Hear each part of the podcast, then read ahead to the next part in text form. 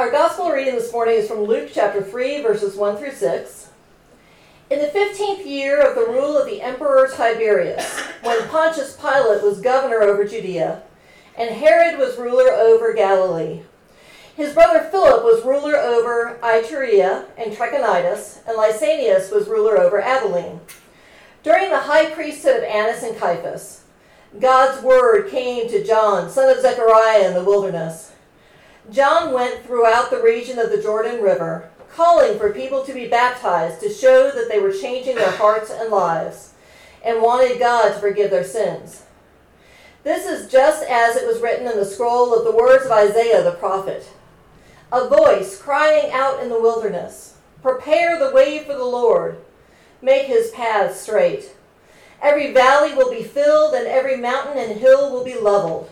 The crooked will be made straight, and the rough places made smooth all humanity will see God's salvation. It's the Word of God for the people of God. Thanks, Thanks be to God. God. We are on the second Sunday in Advent. And the first Sunday in Advent always starts with Apocalypse. It, it, begins at the end of the story. And, and, by the end of the story, I mean the very end of the story. Um, with the, the second coming and with the end of all things. And so it is, the, the first Sunday in Advent doesn't really feel particularly Christmassy. Now, in the second Sunday of Advent, we always get a reading about John the Baptist, who also is not the kind of guy you want to invite to your Christmas party. Uh, you, you notice that in any Christmas pageant you've ever seen the kids put on, there is no John the Baptist. We got angels, we got shepherds, we got the baby Jesus. We, we may even have the wise men. Sometimes we conflate those two things. But we're not inviting John the Baptist to the party. John is too untidy, too dangerous for Christmas. I saw, wrote, I uh, read a, a reading this week that said if you invite John to your holiday party, he'll spill eggnog all over your Persian rug as he flails his arms around talking about the need to repent. He's too shrill. If we let John in the door, he'll wake the baby in the manger. Then again, if we don't let him in, if we will not or cannot tolerate his uncompromising message that Christ is Lord of all, then the baby in the manger may just as well go on sleeping forever. Because if we can't let John in, we're not ready for the baby to wake up. If we don't like what John says, we won't like what that baby will eventually say either. And then Christmas is over before it really began. John had a very particular mi- mission, and he was a peculiar sort of fellow. The other Gospels talk a little bit more about what he's doing out in the wilderness. He looks like a, a prophet straight out of the Hebrew Scriptures. Camel hair clothing, he eats wild locusts and honey, and I, am sorry, but I, would have to be awfully, awfully, awfully hungry before I'd eat a locust. The honey part I can handle, but the locust, not so much. So he, he was this almost mythical figure out in the wilderness. And he had one job to prepare the way for the Christ child, to prepare the way for Jesus to come. He was the one, he and Jesus were cousins. And he was there to get people ready. And we're going to talk more next week about what exactly his message was, but I want today to focus on the idea of getting ready for Jesus. Because we live between two Advents. We live after the first Advent. We all know the story of the, of the little bitty baby born in the manger and how Jesus grew up in wisdom and strength and walked among us and taught us and worked miracles and died on the cross for us and was resurrected.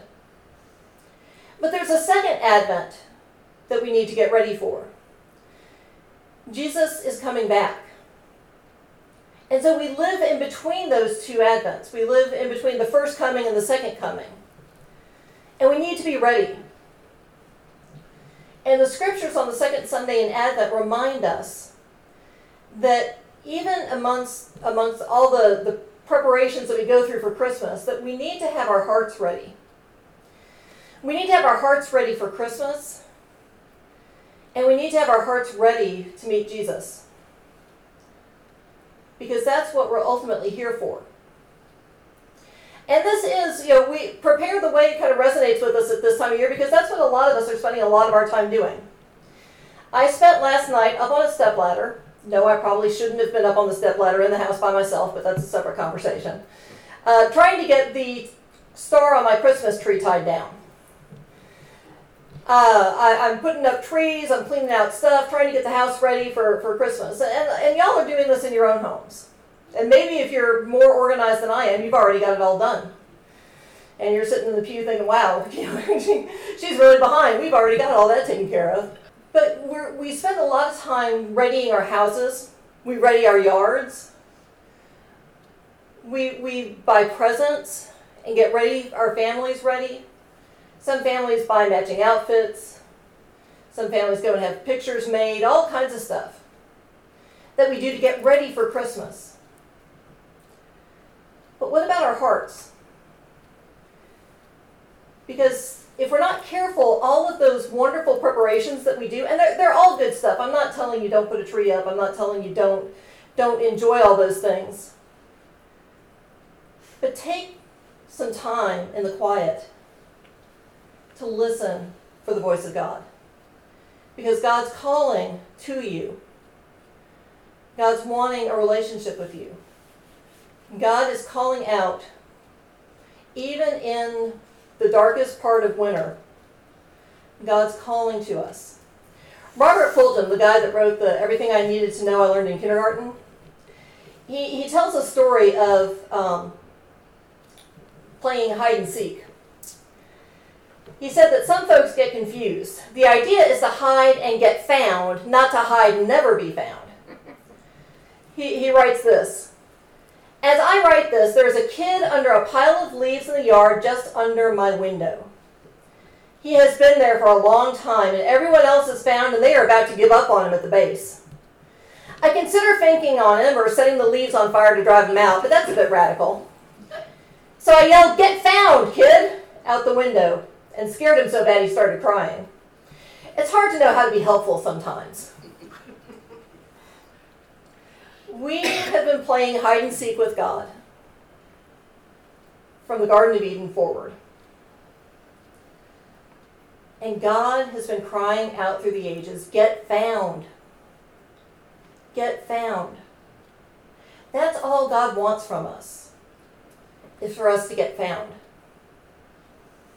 And yet we play hide and seek, and we, we hide it, at this time of year, we hide in the tinsel, and we hide in the gift wrap, and we hide in the parties, and we hide in the decorations. And God calls, Get found. I'm sending you a Savior. This is bigger than the tinsel and the wrappings and the parties. This is forever. This is eternity. John calls us to prepare the way of the Lord so that we can get found by God. God's looking for us, make no mistake. You don't have to go search and find God. God's already here. But God wants you to hear Him calling you and to answer, to get found. so that God can hold you in his arms. And his light can shine through you. John chapter 1 verse 5 says the light shines in the darkness and the darkness has not overcome it. That is as good a Christmas message as I have. The light shines in the darkness and the darkness has not overcome it. We need to prepare the way for that light to shine. Because that light's going to shine. And there is nothing on heaven, in heaven, or on earth, or under the earth that will keep that light from shining. But we got to be ready to see it. So I encourage you today to, to take a few minutes and, and do whatever it takes to prepare your heart to receive Christ.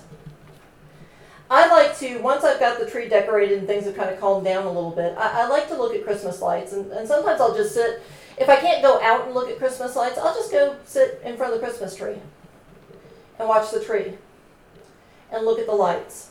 And those lights point me to the great light, to the light of Christ.